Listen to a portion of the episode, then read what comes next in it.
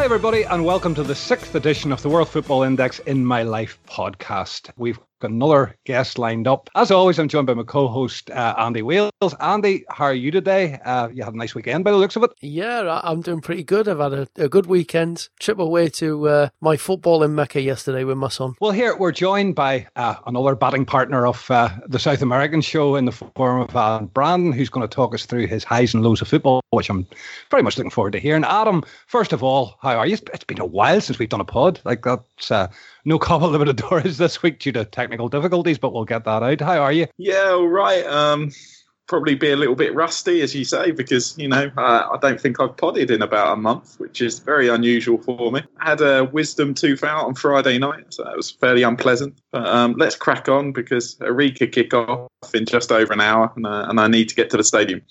Do you hear that, Andy? Now we've got to be quick. right, okay.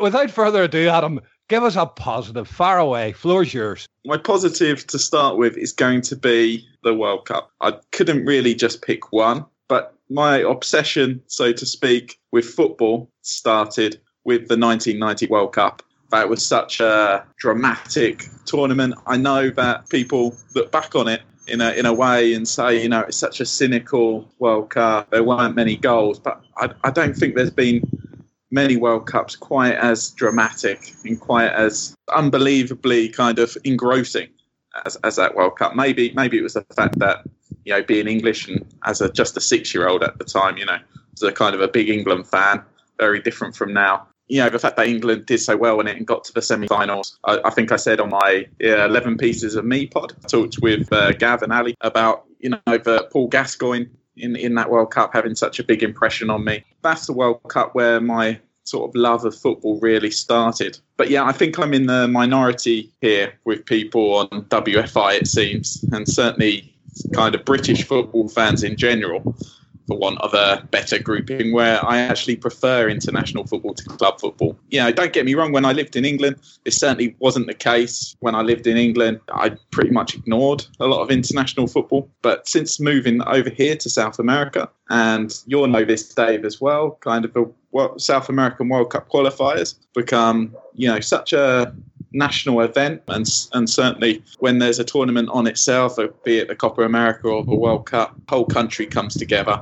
There's hardly any cars in the street, and everybody's in their in their homes with their family, watching a country, whether they like football or not. It seems. Yeah, it's kind of changed my perspective on international football moving over here to South America. We'll come on to another one of positives later, but certainly, you know, Chile playing a competitive match here is a you know a very big deal, and the and the atmosphere in this country, certainly in the last World Cup, was unbelievable. Really. So for me, the World Cup it's still the greatest football competition on earth. I think it's possibly a generational thing, this as well. If your first World Cups were maybe 2002 onwards, I don't think you have quite a connection with the World Cup. But certainly anybody who, who grew up in the you know 60s 70s 80s or 90s so the world cup was is is still a pretty big deal to you would i be right in saying do you think guys yes for me definitely yeah. you know I'm, I'm just curious we are going through a golden generation just before we talk about the 90 world cup i'm just curious about the, the, the chilean side of things at the moment you have this golden generation probably the best that chile have ever had and, and you've been so successful but before that golden generation, I take it it was still the people in the bars, the people with their families. It still meant that much. Uh, it's not just the golden generation. Obviously, it's it's enhanced it, Adam, but that would have been throughout the country that that that really strong belief that national identity getting behind it is a very very south american thing. I take it the success has only enhanced that but it was already there I will talk about you know Chile's success later. That's actually one of my other positives of this pod. But certainly, when I speak to other people here about the World Cup, sort of a whole generation before um, the 2010 World Cup, you they only had the 1998 World Cup to go on. So Chile weren't in 86, 90, 94. They weren't in 2002 and, or 2006 neither. So they had like one World Cup in six. So the 1998 World Cup here is talked about a lot, and a lot of people have fond memories of that. That's not to say that people didn't pay attention to the other World Cups. You know, it, it was certainly still a big deal here. When I've spoken to people about the 1990 World Cup, one of the first things they say to me, ah, Paul Gascoigne was was amazing. Just goes to show, you know, just how much the world, you know, comes together. Even if your country isn't in it, you're still going to watch the competition. And I remember that I was I was heartbroken as a kid when England didn't qualify for the '94 World Cup. But it didn't really ruin my enjoyment of that competition looking back. And you being Northern Irish, you know, since uh, what you qualified for 82, 86, but haven't since, no, Dave. But would you say that it's ruined your enjoyment of the competition? So no, um, not at all. I think the thing, I, I think the thing for Northern Ireland, the expectation is if we make a World Cup finals, it is complete and utter dreamland. You know, there's no expectations beyond that. It's going there, it's attending, it's being part of that that that wonderful carnival of football, whether it be the Euros, whether it be the World Cup.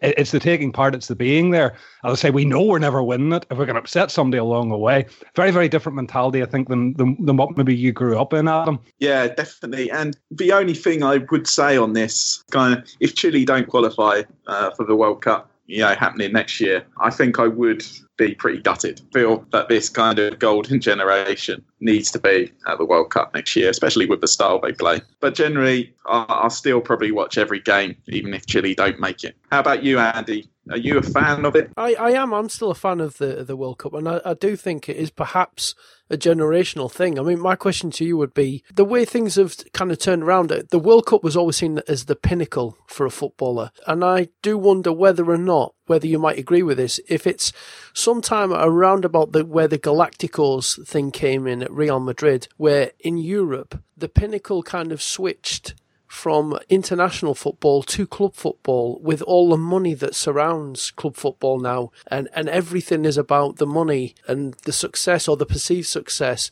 that you get with your club. That international football has kind of, in the eyes of a lot of European fans, has kind of you know moved aside somewhat and it's become more about club football whereas the rest of the world that perception hasn't really sort of changed do you think that's fair? Yeah, I, I, think that's part of a reason, but I think the, the biggest reason overall, and I, and I have kind of looked into this as well over the years, I, I think the biggest thing is television coverage. So when we grew up watching the World Cup, I, I know I'm a bit younger than you two guys, but when we grew up watching the World Cup, there really wasn't that much football on television, and certainly, you know, football outside the country you lived you lived in was was unusual. I know that in Britain in the 90s, we had the Gazzetta Football Italia on Channel 4. That was obviously really great and really impressive at the time. But apart from that, you, you would never see a match from a South American league. And unless you had Sky, pretty much any other league in Europe as well. There's a saturation issue in there. Yeah,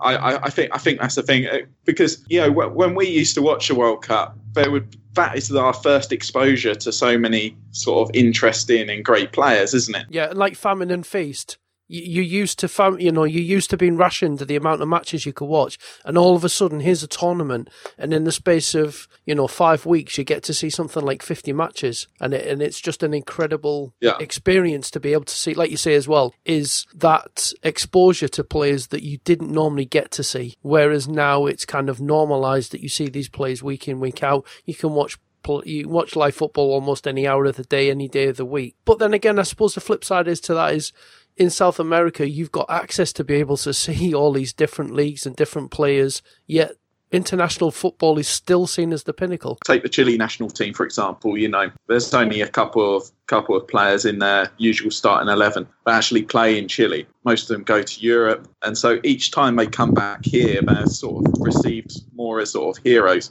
You know, heroes who have gone gone away, gone to Europe, conquered Europe in some way, and then they come back here I, I, th- I think that's the difference there. I think I think people just have a lot more pride in seeing their people go abroad, achieve something great, and then come back. And, and I think that's part of the reason the South Americans get the support they do over here is that they feel represented by them in Europe. Well, I would say that that's the thing where perhaps it comes back to that generational thing that you mentioned. That even though you know, as as Europeans, and even though we've we've we've got this saturation where we see matches, you can watch them any day of the week, and you can watch this league, that league, anything you want. It's still for me. I, I still love World Cups. I, I still I still feel a sense of excitement even watching. To I've got to say this you know, watching some pretty mediocre teams. But there's something that, because it's a World Cup, I'm quite happy to watch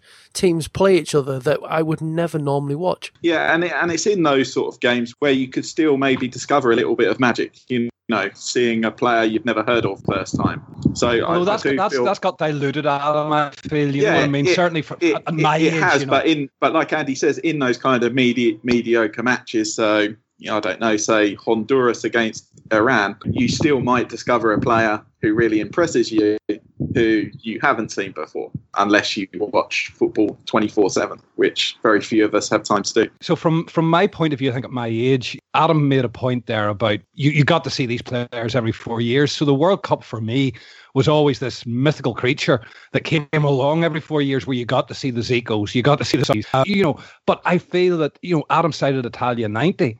I feel that Italia 90 was the last World Cup where that was really, really the case. I think Italia 90 was an innovator for football in, in many regards. And gone are the day, you know, a national team would have laid waste to any league team anywhere in the world. Whereas today, I think most league teams would probably beat uh, an international side, or certainly, you know, the, the, the higher leagues of Europe. Uh, and I think that that's the big difference that we find here. Definitely. Shall we move on to a negative? We love a negative, Andy. oh yes, we do like a negative. I'm actually going to just just do a quick negative. It's, it's just off the back of this really, and it's uh, Simon Edwards mentioned in his in his in my life, and that, and that's a detachment from England. And and for me, I can sort of pinpoint the moment really.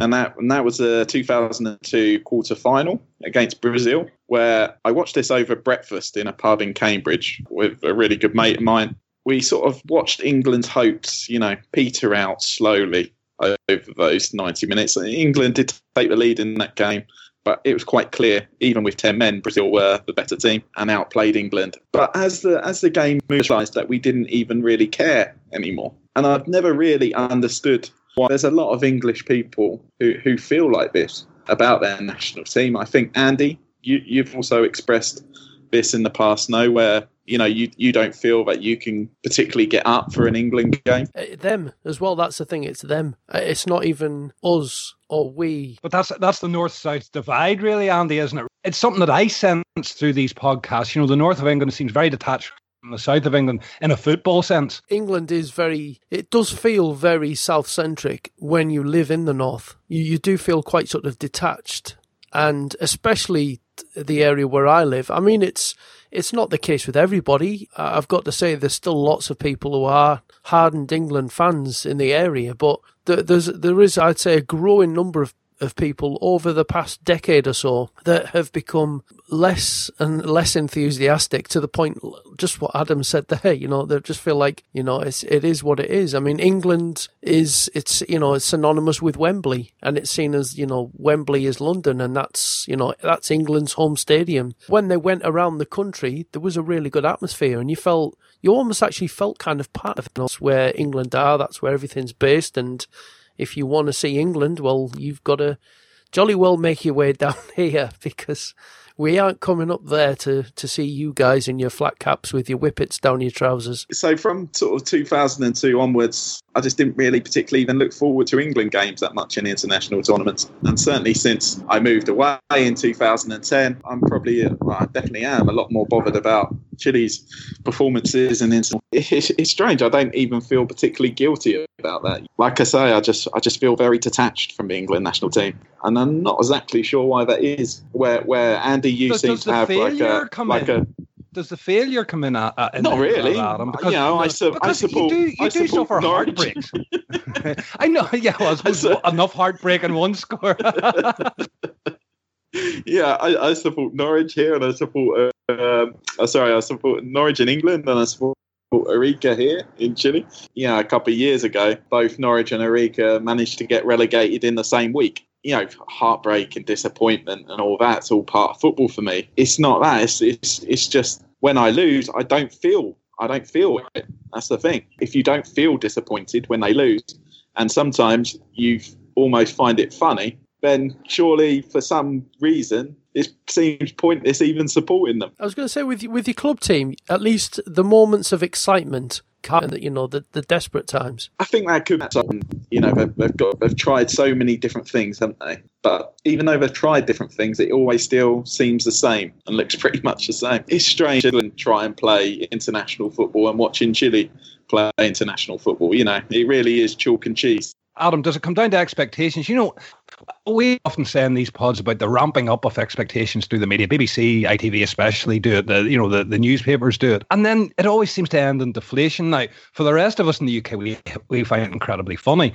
But that will have an, it's got to affect you psychologically somewhere down the line. Is that the psychological effect? Yeah, um, perhaps. I think a mix of just many factors, really, mental and and technical, and I and I think that's sort of a whole pod in itself, and we're yeah. pushed for time. And I'd rather speak about one of my other positives, which is Adam, which you're is pushing this pod forward in a terrible rhythm. and I just, what, can I just say one thing?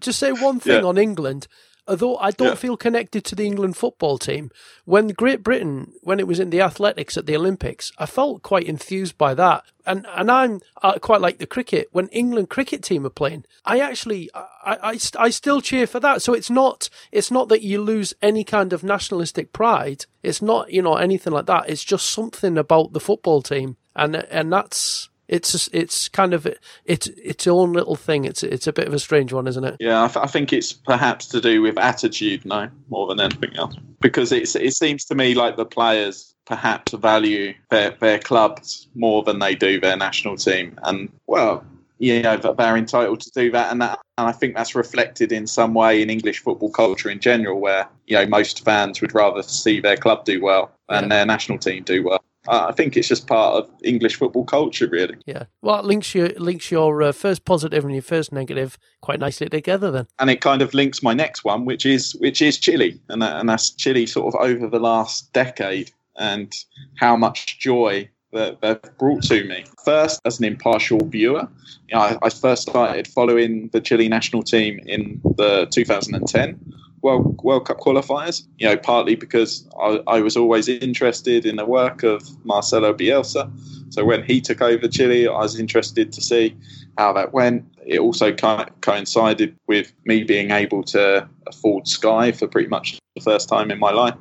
Um, sort of between 2007 2009 and they used to show some of the world cup qualifiers on there late at night it was really uh, yeah i just fell in love with the chile national team during that era, really, the Bielsa era. And Sampaoli then carried on his great work, well, with the failure of Claudio Borghi in between them. And, and then we've seen Juan Antonio Pizzi sort of do even better than Sampaoli, arguably, um, since then. It's been interesting to see.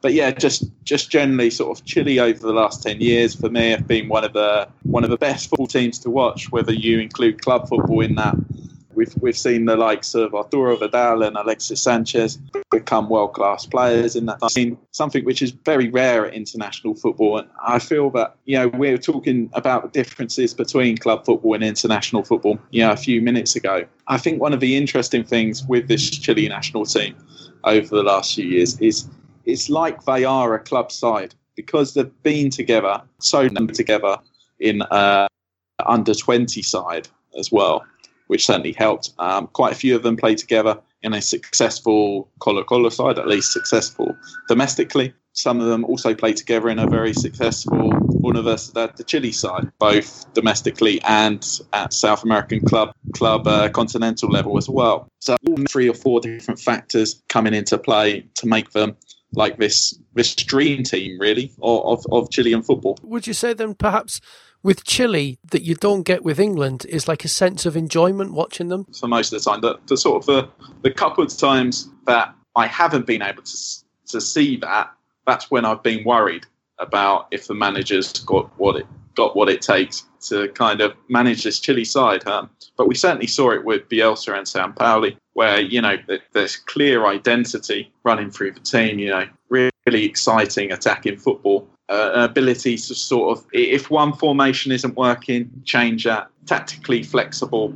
We need the star players in the team, but around those star players, sometimes it doesn't really matter who plays, as long as that core is there and, and the philosophy of play is there. Chile usually get by pretty well. You know, if, if you look at the lineups in those two, you know, famous Copa America finals that Chile beat Argentina on penalties in, both of them, you know, the value of the Argentina team would be, you know, three, four times as much as as a, as a Chile team. I think I think they've shown more than most that you know it's it's not the individual. So they've just been a joy to watch. I, I know that I know that Dave's really enjoyed watching them as well, especially in the 2014 World Cup. No, you see, you're, you're talking there, and you know, you you and I arrived down here roughly more or less around the same time, and I thought I was coming to this wonderful world of Brazilian football and I've arrived at the probably the darkest period ever in their bloody history.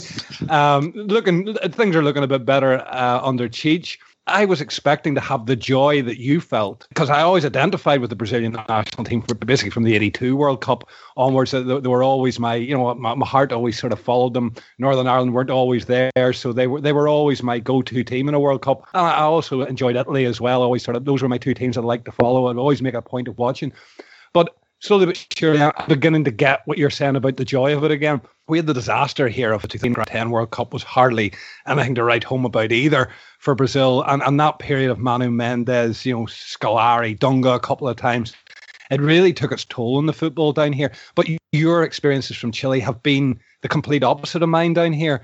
And I, I, do enjoy Chile. I, have enjoyed the, the, style of football that, the, as you rightly say, the style of football that they have played through tournaments through Copa Americas. The last two Copa Americas, they have fully deserved to win, in my opinion. And and they play football the right way, Adam. I think that's that that's the the hook in all of it is they try and play football the way that the real fans want to see it played. Yeah, definitely. And it means so much to people here as well. The Chile national team. I know, I know that we've already covered this, but just to kind of exemplify that point further, you know, that, that you know, the Confederations Cup doesn't really mean much to people unless your nation's in it, really. That final defeat this year to Germany, you know, the, the country was in state of mourning, really, for the next few hours after that game. Uh, it was it was such a huge disappointment.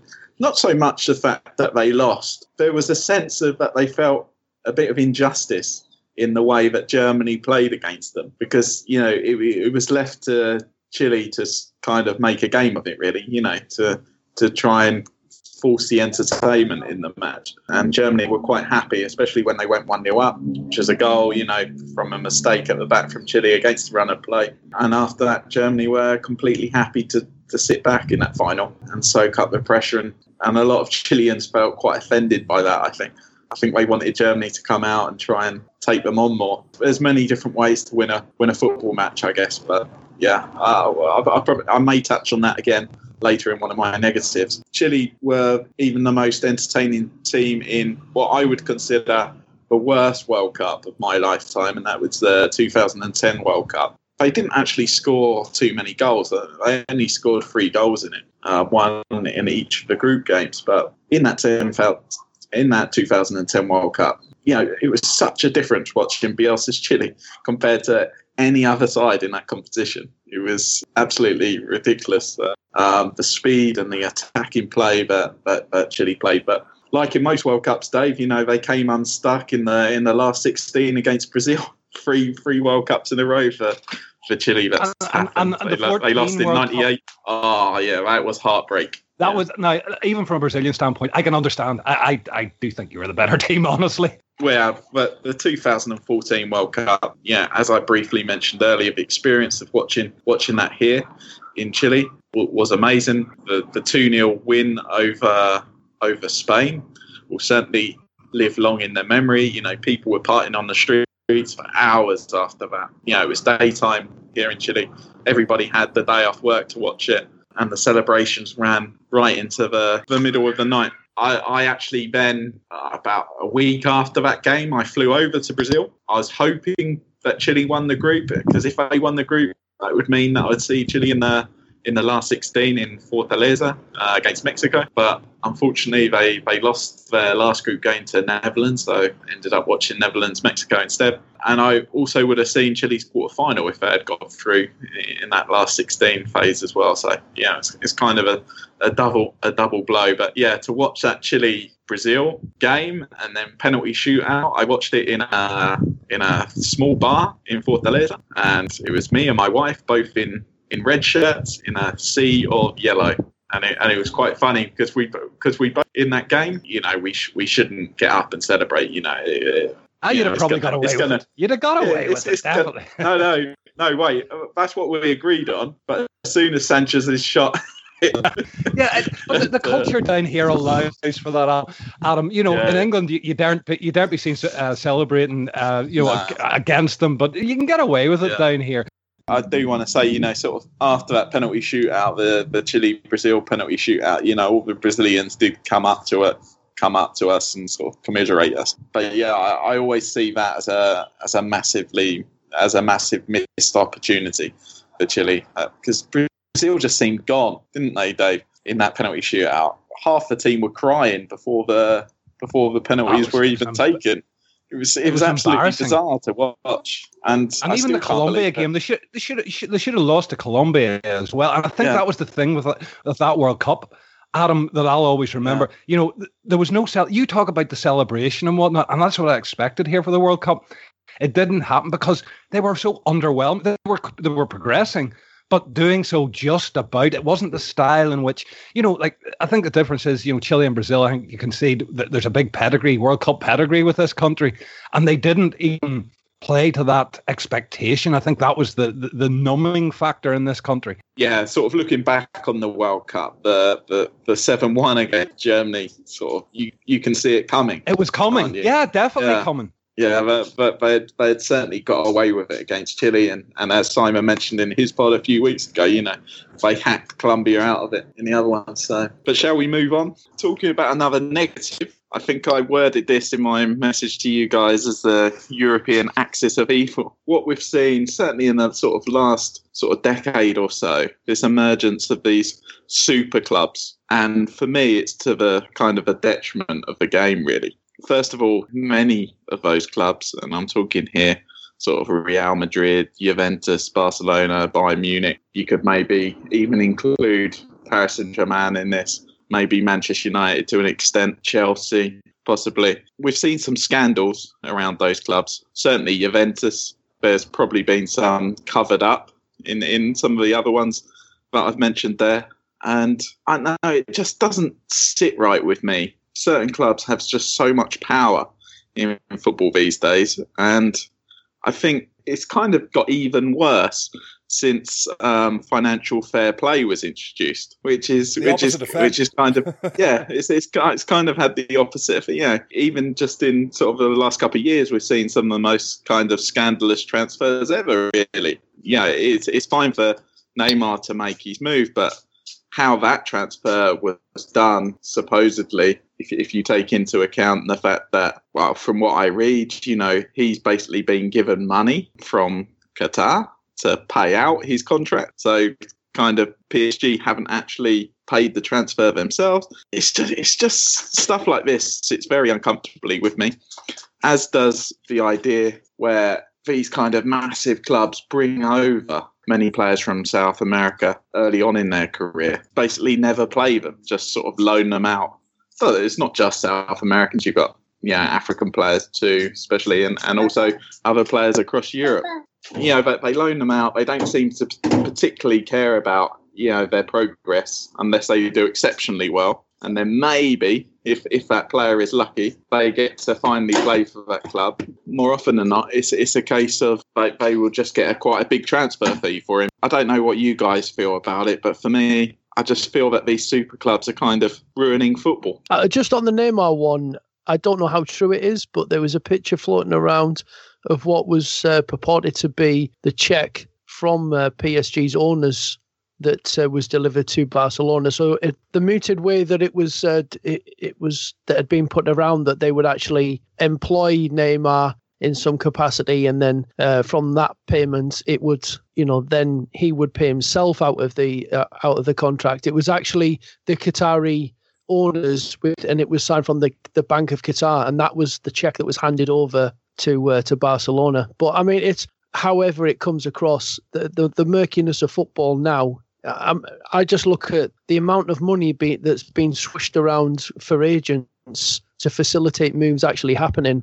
You know, like you actually need to sweet talk a guy into signing a twenty million pound contract for where football came from, classed as you know the, the working man's game, the kind of money that is being thrown around within the game, players, agents, um, between the clubs on transfer fees, uh, top executives, even when the, you mo- then move on to the, the so-called guardians of the game, the likes of UEFA and FIFA, uh, and who are just basically playing politics, except they're playing it with a sport.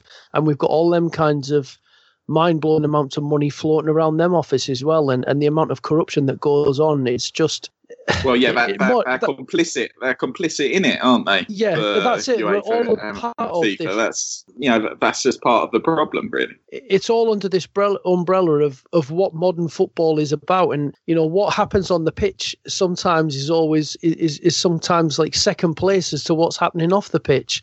You know, uh, people have become obsessed with the money and it's the money, money, money. And we talk about how much a player's earning, how much they're going to get transferred for how much of this, you know, does this person earn? How much they're going to get in endorsements, and how much will it cost them, and how many year?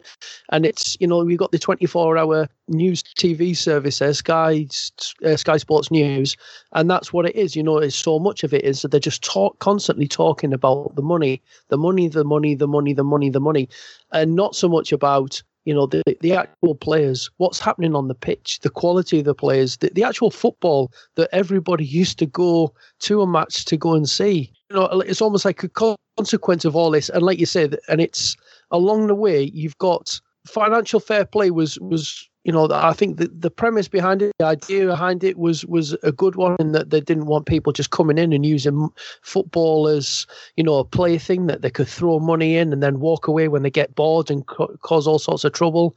You know, that the football would have to be self sufficient, self funding. You know, in principle, that sounds like a good idea. But in practice, what we have found is it's all based on revenue. So the biggest clubs Uh, are obviously attracting the biggest revenue. So it's football is is still a cartel. Yeah, but it, it's, it's it's also how that revenue is generated, though, isn't it? Yeah. Because some yeah. of the revenue is generated fairly, but others, it's just like the club owners sponsoring themselves. We've seen it with Manchester City, you know, to, to get round, I think, one year to get round financial fair play they just sponsored their own stadium and training ground for a ridiculous amount of money. and, and that the was their way around it. And PSG the same, yeah. It's, it's stuff like this which really sits uncomfortably with me. And the fact that I believe that they're ruining many players' careers potentially because just by stopping them from playing first team football. Yeah, I, I just feel that the spread of talent, sort of even sort of 20, 30 years years ago around the world was a lot greater. And I think we saw in the end sort of better players emerge from that as well. Alongside the concentration of wealth, you know, that the money seems to be concentrated within probably 20 to 30 clubs in Europe. It's almost like a concentration of the best players as well within maybe, you know, sort of about 10 to 15 of the clubs. So, like you say there, where you know where the wealth was was a bit more spread out and the players were more spread out, everything seems to be a lot more concentrated and everybody else is feeding yeah. off scraps. See, I, I, just wonder how many sort of South American players have moved over to Europe in the last few years when they were just sort of 18, 19 years old. And then they haven't barely played a game for a couple of years. Paulinho, who just made the move there, Adam's a prime example. Went to Tottenham, didn't do anything. Came back, but, Brazil up, went to Barca. Yeah, but he, he went a little bit later. But it's, it's just some players, I don't know, pluck one out. I don't think. Kenedy at Chelsea, for example, who just seems to either sit on the bench or get low loaned out every now and again. I think he's played like two or three games for Chelsea. If he had maybe stayed in Brazil for three, four years and played week in, week out, he, he might have been in a lot better position in his career now to, to sort of make a move to Europe and become a first teamer. It's just stuff like that for me. Do you feel it's all driven by the money then that like players are th- just seen as a commodity? I, I, think greed comes, yeah, it's that sense of, yeah, money plays a part, but it's also that kind of the, uh, the kind of the evil human instinct and why I said the word evil, of this sort of power, this lust for to have as much power as possible. But the problem is that quite often involves a certain amount of corruption as well. Can I just add sort of a negative off the back of this as well? A double negative. Sort of no, yeah, you've really got us excited. Kind of love this. and, and and I think you guys all especially like this being Liverpool fans, but yeah, it, it's like the spending Manchester United did um, previous to last season. The football they played off the back of it was, for me, really insulting. Yeah, one of my other negatives in this is teams that play within themselves. Yeah, I, I feel defensive football is fine if there's like a clear gap in quality in the terms of, you know, say in the FA Cup when a non-league side goes to a, a Championship or Premier League side, yeah, there's a clear gap in quality there. So it's fine for the opposition to play defence, you know, put 11 men behind the ball, ask the better team to break them down. If they get a luck, then, you know, we're all happy for them. But, you know, when Mourinho was doing it with Manchester United last season, I just found it, you know, against clubs which are smaller than Manchester United, just found it p- pathetic. But Adam, you know, be devil's advocate. I'm on board with you 100, percent but just a devil's advocate. He won two bloody trophies playing that crap. For for a club of Manchester United size, you know, the League Cup and Euro, Europa League are you know secondary, aren't they, to what that club has come still, to? It's still a European trophy. You know what I mean? It, it's still a European trophy. It's still a domestic trophy. And given the dross that they played, like you know, it, it almost quantifies it, justifies it. Not, you know, Mourinho can actually stand in a press conference. Well, well, I won two trophies. I won a European trophy in my first season. It got them where they needed to go. They didn't get the uh, Champions League qualification, and, and that has been a problem for them in recent seasons. He managed to do that, plus gain a trophy in the process of doing it. And I think, you know, you talk about it uh, from a Liverpool fan's point of view. I'd have been quite happy with that, but then again, we're not of that level. Just think that the the side he's got there potentially could play uh, a lot more attractive football. And when managers don't get the very best out of their players in terms of entertainment wise, because you know football is entertainment at the end of the day, I just feel you know shortchanged when I when I watch them. I know they supposedly played a lot better yesterday, you know, against. Uh, against West Ham. One game. That's one game. Yeah, I didn't watch it just on the basis of the, the amount of times I watched Mourinho's Manchester United last season. Didn't want to waste my time. Do you, do you feel that you, your opinion on that is kind of influenced by being based in South America and and the ethos to football there? Well, I guess so, but you, you get you get a huge variety of styles here in South America. I think Dave mentioned it earlier on on, on this podcast, or he certainly mentioned it on the podcast before. You know, he was quite surprised when he moved to Brazil at the kind of football which is actually played in the in the Brazilian league. Let's say I'm as big a fan of Brazilian soccer as you are of Chilean soccer. I think we'll leave it at that. Adam, it covers all bases. so I, I, don't think like there's you know a typical South American style. I, I think that exists in people's head. Heads were a bit like what we said earlier that you know with the with the World Cup, if if you grew up with the World Cup and you were sort of fed certain images of of, of South American football, then you know you, you, do think of it as kind of all flair, skills, tricks, and flicks. But the stuff that you see week in, week out in the in the in the leagues domestically here, certainly not like that. I think this is just you know a personal preference to how I want football to be played. Personally, I prefer teams you know, look to attack, keep the ball, make the opposition do the work. You know, going back to another one of my positives earlier, that's why I've enjoyed watching Chile so much in the, in the, in the last uh, few years. You know, they, they were kind of my the perfect image of a football team in my head. Another one we'll come on to in a minute that is also kind of a perfect team. Adam, but do you not feel that the two marry together there? You, know, it, it, it all boils down to money again. You know what I mean? It's it's like the fear of losing in the Premier League, failing to remain in the Premier League for some of these teams. It's just a fear of losing, so you put eleven men behind the ball, and it all comes back to, to financial, where where your point actually started from, and that's the issue for me. Teams are are having to play within themselves because the price of losing is just way way too much to pay. I've personally experienced that in recent years, following my club Norwich. Basically, certainly under Chris Chris Hughton, and I think we saw this in their game against Manchester City at, at the weekend as well. Yeah, the fact that there's so much at stake, like you say, Dave. Yeah, a lot of managers, instead of trying to win the game, will just try and not lose it. Yeah, if that means putting 10, 11 men behind the ball for the whole game, then, then that's what they'll do.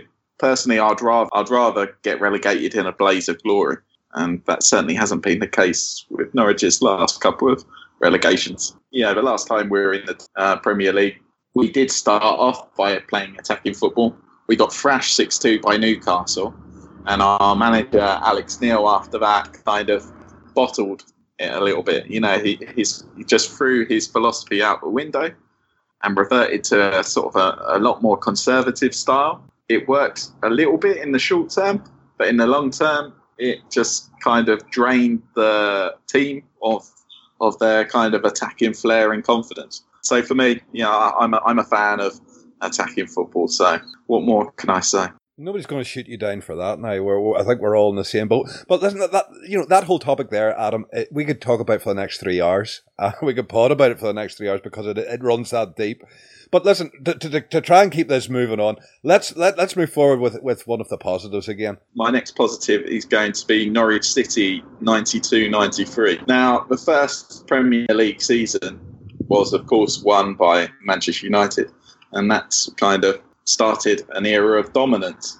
That first season could have been so very different if Norwich had done the double over Manchester United that season. I believe that Norwich would have probably been the first Premier League champions.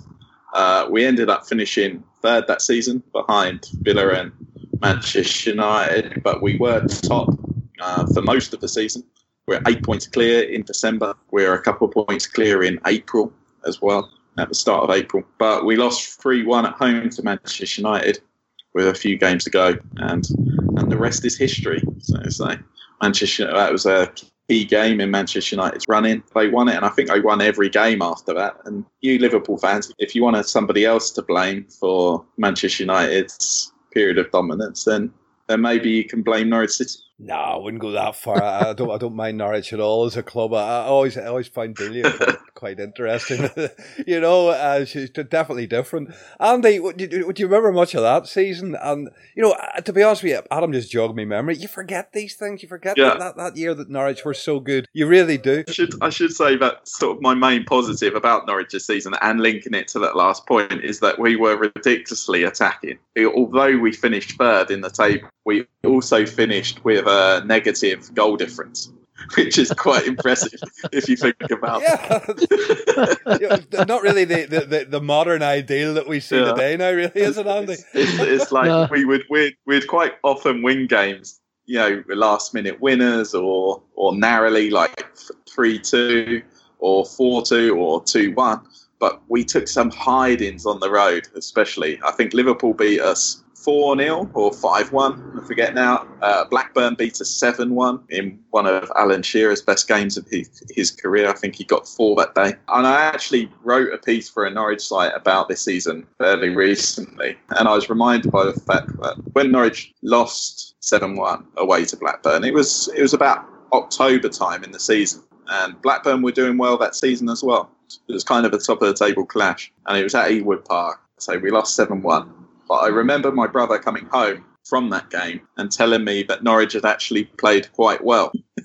so make of that what you will. You did actually finish 12 points behind. You didn't the end. Well, like I say, they just tailed I, off. It, yeah, we tailed off, and they steamrolled sort of after they beat us, and and they'd also beaten us in December in another key game. You see, yeah, uh, when we were yeah, eight points, points clear. Yeah, when we were eight points clear, you know, they at that, at that point they didn't necessarily look like they were going to get themselves in the title race.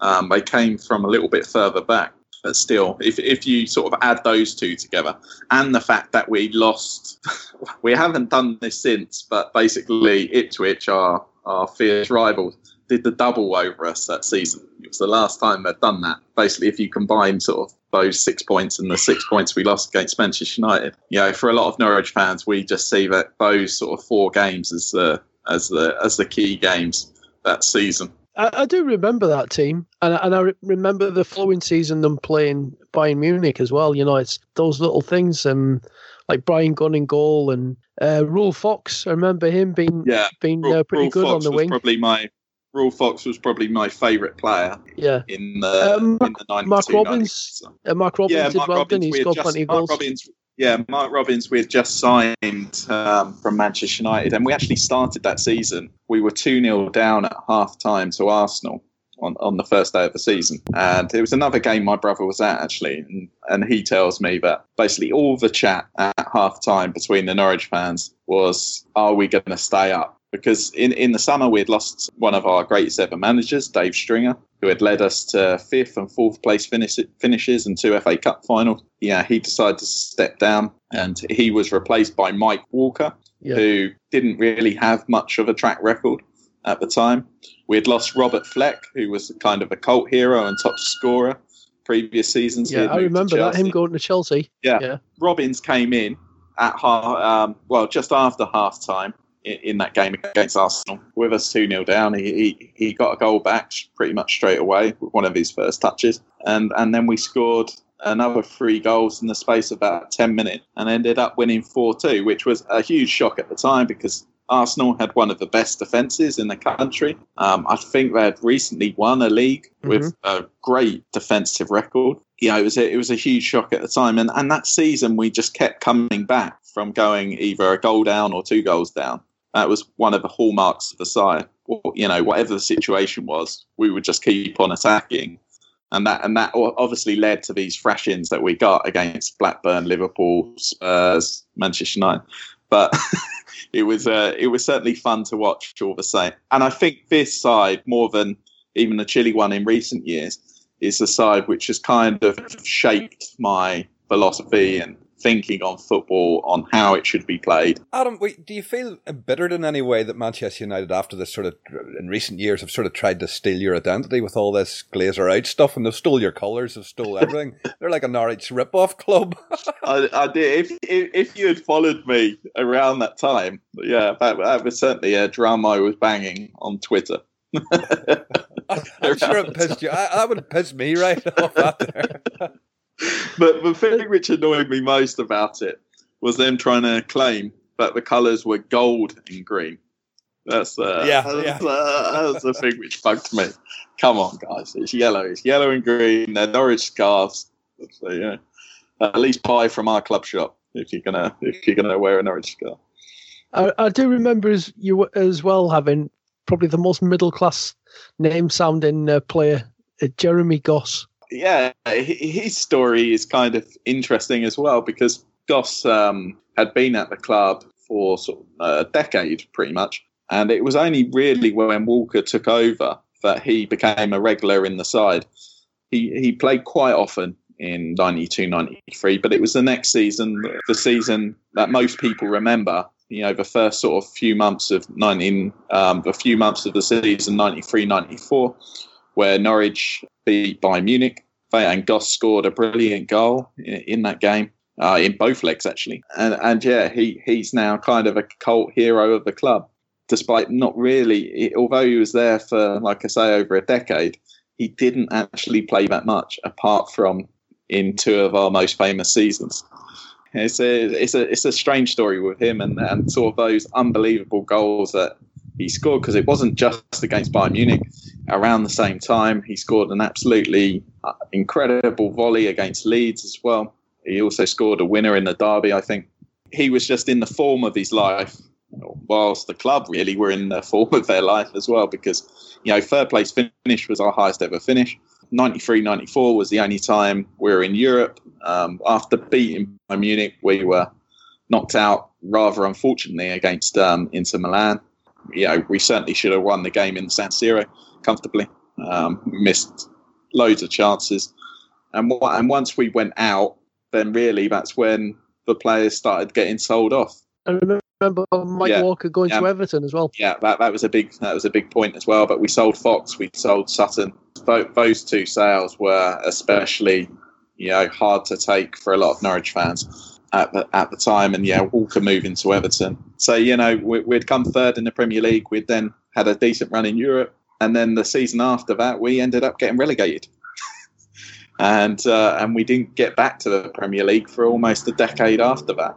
It was a it was a crazy time to to support the club, but you know as we've seen in recent years, we and sort of over the last sort of 30, 40 years of our history, we have been a yo-yo club.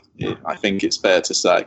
I, I don't think that we belong in the Premier League. Uh, any much as we belong in the championship. You know, we flirt between those two divisions. Well, listen, let, let's let's move it on again into a negative. Uh, your next negative, Adam. And what have you got for us this time? And don't say Manchester United stealing your colours, whatever you do.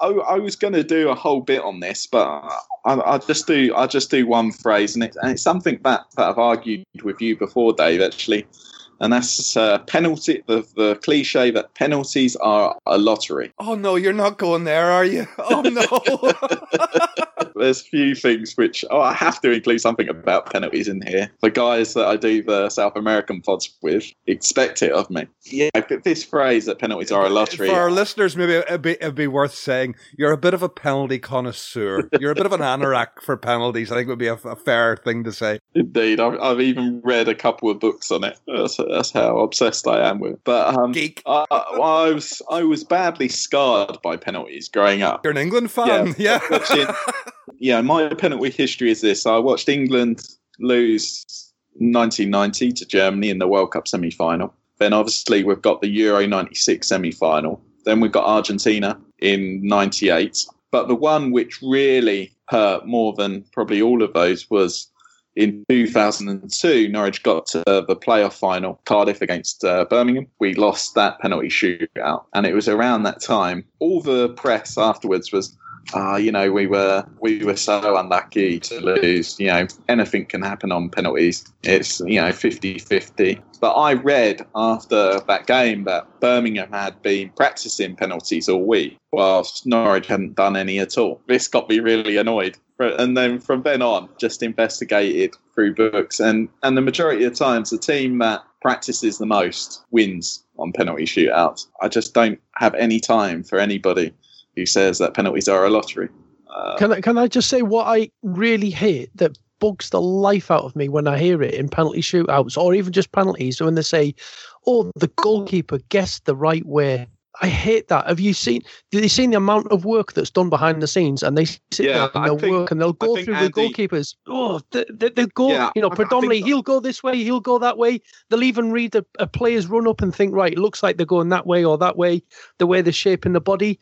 This this whole thing that I'm just going to jump one side and see what happens. I think that was possibly tr- true in the past that keepers guessed the right way, but yeah, it's it's certainly certainly not true these days somebody I know uh, during the playoffs a couple of years ago when Norwich beat Ipswich in the in the in the playoff semi-finals. The crowd ran on the pitch at the end, and somebody went to Norwich dugout and they found like this folder, and and in the folder was kind of this profile of all of possible penalty takers for Ipswich, which way they would most likely take that penalty. Yeah, clubs pretty much, yeah, middle tier certainly you know the, the big clubs you know they're all doing their homework on penalties these days. And if you're not then the chances are you won't you, you won't win one. You know but there is so much information out there these days. You know you can prepare for a penalty shootout. People say that you can't replicate the pressure. Yeah you could use that argument for anything. So i don't know if you guys have ever taken a driving test for example you know if you take a driving test at 17 and you haven't had one lesson before, then you're going to be pretty nervous for it because you don't really know how to do it. Where if you have enough lessons to the point that you feel that you are very competent at it, then you're going to go into it with a lot less nerves and feel a lot more confident. So, you know, that surely applies across the board. I, I, I don't I don't see that penalties. Obviously, you know, you got the pressure of the environment, the crowd, and stuff, but it's about reducing the odds I'm not saying that you can completely get rid of the pressure, but you want to reduce those factors and put it in your favour. You know, when England lost in Euro 96, you could see that the first five takers had all practiced penalties, and they even said that. But for some reason, they didn't really plan beyond that. So when Southgate stepped up to take the sixth, history dictates they're normally yeah. done by three. Yes, when when um when when Southgate when Southgate uh, stepped up to take that sixth penalty, you know, you could just see written all over his face. And he said he had never taken a penalty before, I think he said afterwards. And, and that's something that you quite often hear. You know, the player that misses the, the final penalty, you'll hear them say, Oh, I'd never never taken one before. Yeah, I was, I was so nervous. Uh, it's just How, how do you how do you equate the Baggio then in the World Cup final? lots of famous players have, have, have missed penalties. You know, Messi famously against Chile and all that. I'm not saying that, that the best players don't miss them. I think it comes down to a number of factors, mental uh, and physical. But I think you can reduce those factors. And I, I think if you do it as a team rather than individually as well, I, th- I think that also helps. You know, the, the famous story is Germany, isn't it? You know, they haven't lost a penalty shootout and until I think Euro 2016, they hadn't even missed a penalty since their famous uh, defeat to Czechoslovakia in Euro in in the Euros in the 70s. So you know, once Germany lost that penalty shootout to Czechoslovakia, for the next sort of 20, 30 years, they were obsessed with making sure that they were perfect eh, from the penalty spot that moment on. I, th- I think for some coaches it's more of a priority than others. But uh, you know, you've got you've got to prepare for it. When Chile lost to Brazil, Sampaoli came out. Uh, this is in 2014 World Cup again, a game we discussed earlier. You know, Sampaoli came out after the game and said that they hadn't practiced penalties. Again, that was baffling to me that they hadn't done that. I know that they didn't make the same mistake, you know, 12 months later before that 2015 Copa America final. You know, it, it just seems like a lot of these coaches and players learn their lesson when it's too late, really. Andy, you, you you've done Germany, you've you've lived there and whatnot, and you've sort of experienced their football. Have you have you, have you any retort on that on the German side? Then because Adam makes a, a very good point, like that they are super efficient for penalties. Yeah, they are. I I think with them, it's not so much a case of you know practice and practice and practice of the technique. It's more of the mental side of it. I, I think in terms of you know the psychological side, that's where it plays into them because they just they they are they're built in with that that you know that that that utter belief, that self belief that I'm going to do this. You're going to stay calm. You're going to do this. This is your job. You're going to go step up and do it. Uh, and I'm sure that they practice.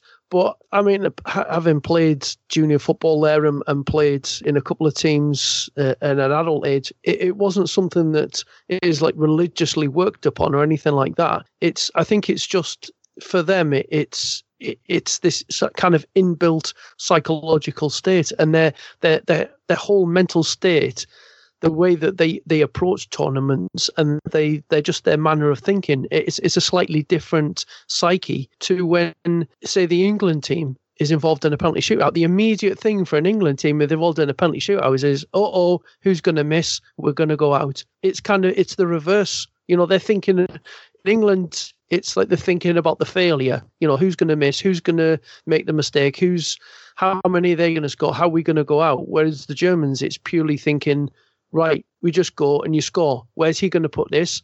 I'm going to save it. it. It's just that taking a different mental standpoint. I think that, that that's probably where they get the advantage over so many other teams. You know, one of my favourite penalty takers is Charles Aránguiz, and he's taken, you know, quite a few penalties for Chile under a lot of pressure. I think he scored 22 consecutive penalties at one point in his career. And yeah, he's another one who says, you know, there's there's no luck involved. It's just practice, practice, practice. He missed the first one he ever took, and from that moment on onwards, he just made it an obsession of his to get a technique and to get a point of the goal to aim at every time, and for him to perfect that. If you look at his penalties, he pretty much does that. You know, he puts it in a place where the goalkeeper is very uh, yeah, unlikely to save it. That does exist. There's a lot of stats out there which you know suggest if you put it in a certain place in the goal, then the goalkeeper isn't going to save. It. Well, that's it. So for the the for the penalty taker, it's a mixture of technique, but also that that mental state, the calmness, the composure, and the confidence to step up. I'm Yeah, going to do a- this, and that's what I'm going to do. I would say for the other side of it, for the goalkeeper, it's so much about the preparation. You know, like for penalty shootouts, it's that preparation of of who they have, who who takes them, where they do they usually put them, so they can prepare themselves. But also for reading, I think as well is reading players' run ups. You know, very often that the way that a player is running up, the way they're shaping the body, in all likelihood they're going to go one way or the other, and that's the thing. It's you can't obviously There's you can't go both ways. So it's it's there's a technique for the goalkeepers, but it's more about preparation. But yeah, but the other side of it, it's technique and it's that mental state. You know, because you've got you've got something to lose for the goalkeeper. They've got nothing to lose. another another key factor as well, and I'll finish on this point, uh, as we saw it in the Chile Portugal semi final in the Confederations Cup, is the tactics of um, which player do you put first and last on a penalty shootout. Now, all the people who have studied penalties, like myself, would say that you put your strongest penalty taker first or your most regular penalty taker first, or at least second. And then you just gradually move down the order from that point. Where so we saw that with Chile. So Chile put you know Vidal, Aránguiz, Sanchez all high up on, on their list, and they all scored. While Portugal, they went with one of their weakest first. They left uh, Ronaldo to last because I suspect that Ronaldo demanded Cristiano Ronaldo demanded all the glory for himself. Although people say that you know it comes down to the individual in penalties, I don't believe that either. I, I, I still think even at that point, it's still a team game. Fair, all fair points, I think. So, are we going to finish up on a positive then? Yes, we are. And and this is something I really miss. So it's a it's a little bit of a bittersweet positive, and that's going to football on the train. I don't know when you guys, well, Andy, I, I suspect you still do go to football matches fairly regularly in England, and I don't know about Dave when he when he used to go, how how often he went on a train to a football match. But I do feel that going to a football match, certainly in England, it's you know a real part of the day, real part of the experience. Getting up early in the morning, gathering with your mates, buying a few beers, and getting on that train, playing playing a few cards on the way to the match, and and then you've got when you get to whatever a- away ground that, that you're going to, you know, you've got to explore the pub scene in, in that in that town or city you've ended up in. And also, sort of one of the one of the other beauties of this, of course, is that you get to see places you would never see otherwise. So my last two away trips, which were kind of my farewell trips before I moved out here to South America, but I did with the group Norwich fans that I used to travel with, called the Capital Canaries. Um, so this is Norwich fans from or based in London. And the last two away trips that I did were Exeter and Hartlepool. This is when Norwich had been relegated to uh, League One in 2009. And they were two of the most enjoyable away trips I ever did. just because I, I, I just love going to kind of those places that you'd never see otherwise. And also grounds that you probably wouldn't go to unless your team plays them um, in a game. And and these stadiums tend to be right in the heart of the neighbourhood or right in the heart of, of the city as well. You know, it's, it's not like, say, give one example, Reading's ground, for example, which is kind of in an industrial park and completely soulless environment. Places like Exeter, Exeter and Hartlepool are right in the in the heart of the city. Yeah, it's it's just that experience really of travelling together with your mates to a game. And for me, when I used to do that, the result, yeah, we obviously used to care about it, but I, I always used to be able to get over a bad result a lot quicker than if, say, I watched it on TV or watched it at home or anything like that. Um, because it's a shared experience. No, football should always be a shared experience anyway. But you know, it, it's it's being in that collective and feeling like, like you're a team as well as that team on the pitch. So you know, you you win together and you lose together. No, uh, you know, you talk about trains there. My my experience, I, I can relate to it, but if you, if you translate it to, to planes, because always sort of sitting from, from Northern Ireland point of view, you either had to take a ferry or, or, or most cases a, a plane, and the same for sort of away games. But I get what you mean. Absolutely, I do. You know, we going away with your mates, and you know, you, you, like, Jesus, we used to start drinking at six o'clock in the morning in the airport and jump on the plane into the first bar we found, you know, and then sort of work your way towards the ground and whatnot. And I totally get it, and and it's you know, I wouldn't even just class it and box it off in, into football, Adam, either. Sport, you know, when you go to go to an event, and like I used to go to all the rugby internationals, uh, Six Nations, and you know, autumn internationals and whatnot in Dublin, and probably it was the only time I was ever on a train going from the uh, going on the Dart from uh, from Dublin city centre out to Lansdowne. But again, that sort of that atmosphere building on a train there, I can totally, I can totally buy into it and totally see where you're coming from. It, it's, it, it is quite sort of special, and you do feel that you belong in something. You know, there's a real sort of real belonging there and that. Like my typical day with the Capital Canaries would start at 9 a.m. in the morning and probably finish at like 3 a.m. the next morning. Because as soon as we got back to London, you know, we'd be going out there somewhere, probably end up uh, dancing the the early hours away somewhere. So you know, it's it was just a it was just a great experience, a great way to spend a Saturday, something to look forward to, and kind of uh, the boredom of an office job Monday to Friday.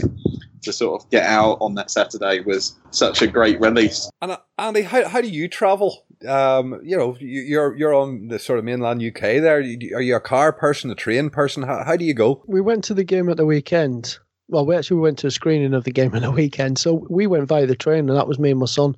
But it was that that was through the day. You know, you're there with everyone. That's it. You know, you're having a drink, you're having a laugh, and then afterwards, it's down to a find another bar, and you keep going, and you're talking about the game, and you're going over this and that goal, and, and what he could have done better, and who do you think we should sign, and uh, you know, all the stuff you, are picking apart, and just something that Adam said there. You know, it, I think is really true. Is you can get over that loss a bit easier when you're there with a group because you you are and enjoying a drink and a bit of crack yeah. and and you can you yeah, find exactly. the funny and side. Yeah, you're sit, yeah. sitting and this is um this is something which can't be replicated on social media, of course. Which is no. which since I've moved over here, that's something I've tried to do. You know, you, you try and sort of engage in debate and sort of share the loss with other with other fans, but it's just so different. If, if you're not seeing, you're you're missing alcohol, Adam. That, that, that exactly. you are missing that environment exactly. around the table. Exactly. Just, as they say, shooting the shit. You know, you can't. There's no substitute for it. Yeah, you don't yeah. talk it. You don't talk in 140 characters when you sat in the pub. I don't talk in 140 characters anywhere I go. Jesus, you should know me better than that. No, there is something about that experience when, you, as a collective, and that that's it. You, you can have a crack. You can start to laugh things off uh, you've picked it apart, you can pick it to death, and then it's it is you feel like it's cathartic, isn't it? Being amongst a group of pe- uh, people, you know, it, the results still might be still disappointing, or things that have happened are still disappointing. It is that that initial way of getting over things. Uh, but I've got to say, most of the football I go to nowadays is non-league. It's um, it's it's regional league football that I watch a local team where I coach and my son does ball boying for. So I go along to them matches. So for me, it's it's more a standing with. There's a few people I stand with. Um, we watch the game, we enjoy it. We have a, we have a chat, and enjoy having a cup of tea in the first half and a cup of tea in the second half. You know, it's it it's not so much about having the beers, and that's car there and back and whatnot. But it's it's quite um it's quite sort of a pure experience when you're watching that level of football. I find. Well, do you know, I had a pod with Dan Fieldsend there, and he he wrote that book, The European Game, and he went around and saw the fan cultures from different. And when we're talking about how how much the atmosphere has died um, in England you know, since the gentrification and so on. You know, we came to the conclusion that there are games where you are better off actually watching in the pub because the atmosphere is actually better in the pub and the crack is actually better as that collective. Do you guys buy into any of that? I think it's the stadium environment, isn't it? It's, it's the fact that you're forced to sit down, you can't drink in view of the pitch. All these things contribute to that kind of uh, sanitization of, of the of the stadium uh, and of the atmosphere. And if you do go to England and and you see the fans travelling to the game on a train, then they'll most likely be singing their way to, to the ground. But actually, when they get into the ground, they, they might even have to stop doing that. Oh, you're not allowed to jump anymore. No, exactly. So, yeah, you Wait, just. The, the, last few times I was at Anfield, uh, you know, uh, you're you're following the play, and maybe you know you're going up the opposite end, and you stand up, and people are grabbing you by the shoulder and dragging you back, and oh, sit down, lad, sit down, lad. And it's fucking awful. It's it's an awful experience now. Uh, uh, and and there's a lot of people who go to a football match now and sort of experience in a very different way to how I would like to experience a football match, which causes friction and tension even even amongst uh, your own supporters. Could, could you imagine a South American being told to sit down? oh yeah, you know that's uh, that's why I like going to going to football here. You know, you, you just don't you just don't get that. You know, if every you know if you're not jumping up and down, there's something wrong with you. Yeah, you're an oddball. Yeah, exactly. when I was back last year in England, I went to see Norwich against Arsenal at the Emirates, and yeah, it was just just embarrassingly quiet the 60,000 people in there. You know, I, I go and watch Arica here locally. At that time, we were getting, what, four or 5,000 people. And those four or 5,000 people were making more noise than the 60,000 at the Emirates. It's, just bizarre. I, there's been a big debate about this recently, sort of online uh, amongst many Norwich fans about the atmosphere, and, and I think it's gone on at all clubs. I'm sure it has. I think you've had similar at Liverpool. And it sort of come to my attention that, you know, a lot of people go to football with, you know, absolutely no intention of singing or, or, or basically do any of kind of the, what I would call sort of the basic cultural behaviours. Cultural behaviours, let's call them. You know, to sing and to cheer your team on is, for me, just some. It's, it's frowned upon today. It's frowned is, upon. Yeah, and I hate it. It has become sort of increasingly, you, you kind of looked at increasingly weird to maybe even try and start a chant or, or something like that. It's strange, but it, it does seem like football is going more and more that way. I'm just trying to remember if we're on a positive or a negative here. well, we've, well, we've, we've left it in, we've left it as a cliffhanger. What about that? I think, I think, I think all my positives have had a negative element to them. yeah, well, yeah, like even, us, even my, That's why we've my, enjoyed it. Even even my Norwich 92-93 had a bittersweet element to it in the fact that I still yeah, Man United stole yeah. your colours.